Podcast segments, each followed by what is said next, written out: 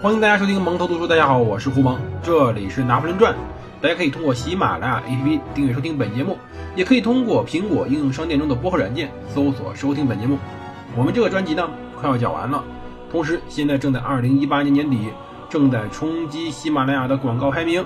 希望各位可以支持我最近做的广告，详情可以见你们的私信以及我下面的简介。谢谢各位支持。我们接着讲拿破仑的故事。拿破仑呢，这时候面临一个很大问题，就是他又一次面临两线作战了。同时，有当时在叙利亚的军队和土耳其的海军登陆这种两种威胁，所以他必须再一次使用时间差的方法，先打一头，把对方打败以后，再掉头回来击败另外一方的土耳其海军登陆部队。他开始率领部队向当时的叙利亚。或者说，我们之前反复讲的那个阿克挺进。当时啊，德塞留在上埃及，还在处理上埃及的平乱问题，而马尔蒙要求他留在了亚历山大。夏尔迪加将军坐镇开罗，拿破仑呢则亲率军队，目标为巴勒斯坦，也就今天的以色列。当时由雷尼耶打头阵，克莱贝尔、邦和拉纳各率一个步兵师，缪拉指挥骑兵，法军唱着。当时，一七九四年革命歌曲《出征曲》，当然这首曲随后成为了波拿巴派的一首圣歌。军事会议上，只有约瑟夫·拉格朗日公开反对出击。他指出，阿克在三百英里以外，行军路上非常艰苦，要路过沙漠，因此呢，攻下城之后就得分兵驻守。拿破仑根本没有办法稳固驻守当地，因为他本身兵少。拉格朗日要提出在埃及等敌来犯，从而迫使敌人穿越沙漠，也就是当时的西奈半岛，而不是在他们的地盘开战。可是这时候敌军已经有信息传来要水陆并进，因此拿破仑觉得时间宝贵，不能跟他们啰嗦，经不起消耗，他必须穿过沙漠击败吉扎尔，并且在夏季的沙漠变个不通不可通行之前回来。到夏天，沙漠会变得越来越热，他如果不回来，就会死在沙漠里。一七九九年二月十号，拿破仑从开罗动身。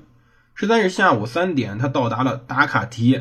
出发前，他给都政府写了一封长信，其中是用密码写的，破译后如下：如果三月时法国与诸王开战，我就回国。什么意思？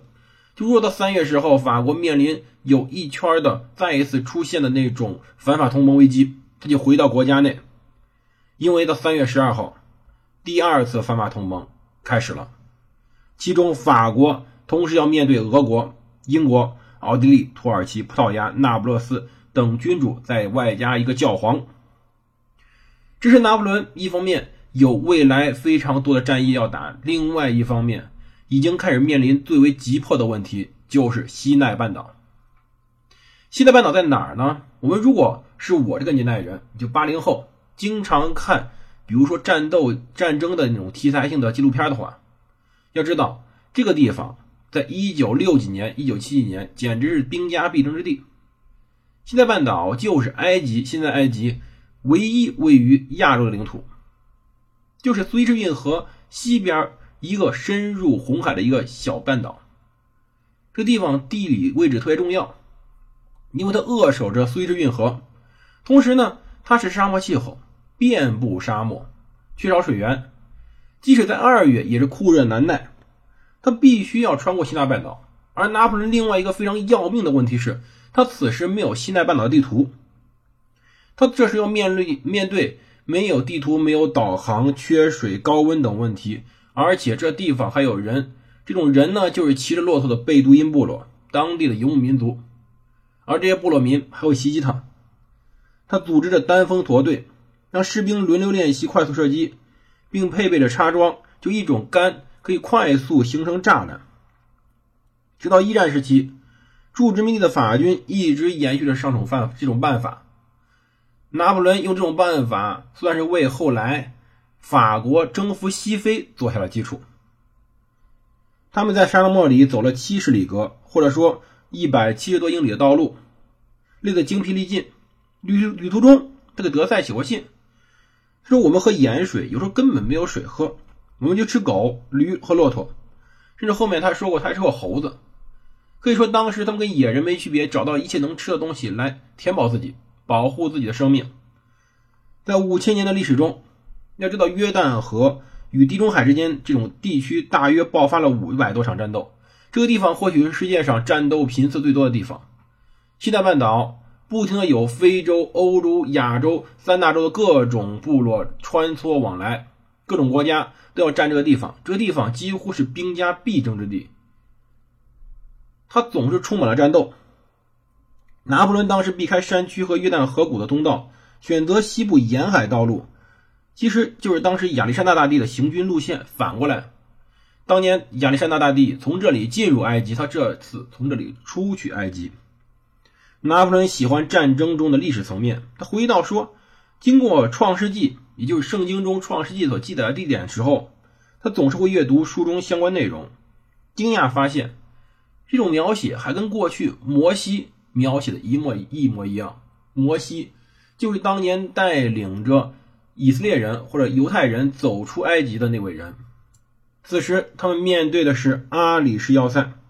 阿里什要塞距开罗一百七十英里，该地守军为土军土耳其军队的前卫与其盟军阿拉伯人，共两千人。到二月十七号，拿破仑与主力到了阿里什。并且修好了战壕与炮台。此时说句实话，法军已经又渴又累了。那么士兵开始抱怨，还不公平的把远征归结到各种学者身上，开始打骂那些学者。他们认为是这些学者勾搭着拿破仑，让他们去远征埃及，所以遭受如此惨祸。但是军队发现有希望开战时，整个军队安静了，又开始把关注的地方放在自己战争之上。十九号。炮弹在城墙上打开缺口，已经能容纳法军进入。拿破仑要求阿里什投降，要塞守将伊布拉辛、尼扎姆、马格里布人指挥官哈吉穆罕默德、雇佣兵阿加、哈吉、哈迪尔同意献城。当时县城市被他们献了出来，他们和麾下高级阿加以古兰经之名对拿破仑起誓，保证自己和部下绝不投身于扎伊杰扎尔之下，而且今后一年内不再回到叙利亚。以保证自己的生命安全，拿破仑允许降军保留武器，放他们回家。不过，他没有对马布鲁克履行这些承诺。他们缴了他们的械。二十世纪下半叶之前，战争规则非常残暴，非常粗暴，大同小异。中东地区尤其如此。不过，说句实话，在中东特别重视誓言的重要性，尤其重视在《古兰经》面前所发的誓言。这件事儿非常重要，是个底线。其他地方有时候战争起打起来是没有任何节操的。到二月二十五号，拿破仑赶走了当时加沙市的马穆鲁克，缴获大量弹药，还有六门加农炮以及二十多万份饼干，有吃的了。这里地形非常崎岖，生长着各种柠檬树与橄榄丛，样子呢非常像朗格多克的郊野。拿破仑告诉德赛说：“我感觉如同身处贝济耶附近，也就是法国附近。”因为这里跟法国南部气候其实一模一样，只是更缺水而已。拿破仑随后在三月一号，拉姆莱的加布遣使休会，告诉拿破仑，阿里什守军正去十英里外的雅法。途经拉姆莱时，告诉他们说，不打算遵守投降条款，因为我们在缴他们械时先违约了。哼，就是之前那群军队。准备回到叙利亚，接着对付拿破仑。修士们估计雅法守军这时有一万两千人，君士坦丁堡也给他们送来大量补给。拿破仑生气了，他于是在拉姆莱集结各种军队，继续向前。三月三号中午的时候，开始围攻雅法城。波拿巴和其他几个人走近，离他不过一百码。多格勒回忆雅法城墙时说：“我们回身时发现了敌军冲我们开火。”有一发加农炮炮弹触地时离司令部非常的近，而他落了一身土。三月六号，守军发动突击，杜格勒于是发现奥斯曼成军队成分非常复杂，有各种人。因为奥斯曼土耳其统治一个非常大的帝国，横跨亚欧非三大陆，他的军队中有马格里布人、阿尔巴尼亚人、库尔德人，这个大家应该听的比较多，就是现在正闹得比较厉害的一种人人种。还有安纳托利亚人，还有大马士革人、阿勒颇人以及塞内加尔人。这种混成军队其实战斗力很成疑，语言不通，文化不通，并且互相之间很难彻底信任。次日黎明，拿破仑给雅法总督寄去一封非常有礼貌的劝降信，说如果城市陷入战火，煽动他的魔鬼就会降临全城。总督回应非常愚蠢，他杀了信使，并且把城墙上吊着信使的首级。拿破仑下令轰开城墙。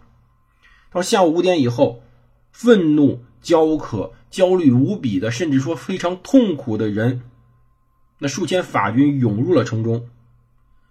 在这个时候，是一群魔鬼涌入城中。这群法军经过的长途行军，经过了各种艰苦，经过了各种死亡，再经过当时对面这些异族徒、异教徒的羞辱，他们已经不是人了。当时整个雅瓦城成了地狱，枪声四起，女人与父亲尖叫，尸骨成堆。当时血腥味弥漫整个城市，伤者呻吟不停。胜者呢？这些法军大吵着分赃，法军杀够了人，拿够了金银，终于开始停手了。这是一城的就是尸体。拿破仑当时承认了，整整二十四小时，这是他给杜政府写的信，说我军洗劫雅法，制造所有战时恐怖事件。我从来没有觉得这件事儿是如此的糟糕。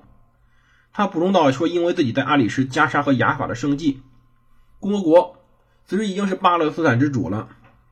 但是他说的太早了。在这场战役中，法军六十人死亡，一百五十人受伤，但是不清楚对方到底死了多少人。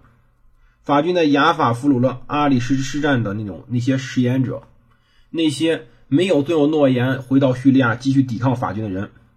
但也抓获了其他人。拿破仑非常残忍。三月九号到十号，当时邦的失中的士兵把几千战俘押到雅法以南一英里的海滩，屠杀他们。他让军队命令参谋军士把抓到的武装士兵带到水边。拿破仑给贝尔蒂埃命令明确写道：枪毙他们。采取预防措施，确保没有人逃脱。贝尔迪埃斯所说：“不管在阿里什发生什么，他认为雅法回绝劝降时，这些人就已经死了，而他并不区分战死与无情的谋杀。”而高级军官路易·安德烈·佩吕斯在给母亲写的信中说道：“大概有三千多人放下武器，司令也就拿破仑下令直接把他们带去营地，在那里。”埃及人、马格里布人、土耳其人被分开。次日，所有马格里布人被押到海边，然后两个人冲他们射击。马格里布人无处可逃，只能跳海，跳到海里也躲不开子弹。海水红了。少数人本身靠着礁石能逃出升天，但是那两个人派人坐船解决他们。这个事儿都会教会整个这些人不相信法国人。三千名牺牲品的血。迟早会让我们血债血偿，不假。后面确实遇到问题了，但现在，也许拿破仑只有用这些血来平息自己的怒火。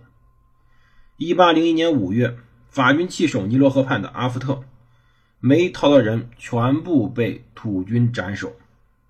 这一八零一年五月的事两年之后，在场英国人抗议过暴行，但是土耳其人回答的名字却是雅法。雅法当时确实血流成河，但是到底这场战争中死了多少法军却说不清楚，可能大约是两千人左右吧。拿破仑本人声称说死亡人数不超过两千，但是鉴于他自己过去过于常见的隐瞒人数，这事儿不好说。究竟拿破仑在雅法之战以后，究竟要再一次面临什么战斗？我们下期再讲。最后提醒一下，本节目或者说这个专辑将会在讲到拿破仑再次回到法国时结束。我们将会开新的专辑，继续讲拿破仑的故事。同时呢，希望各位在二零一八年年底之前能够支持我的活动。希望各位听友在各大应用商店中搜索“一淘”，下载阿里巴巴官方返利 APP“ 一淘”，使用淘宝账号登录，可以。搜索“拿破仑”领取我为您专属准备的八元红包，同时添加我的小助手微信，可以参加我元旦晚上组织的抽奖送书活动。具体详情可以参见下方的简介。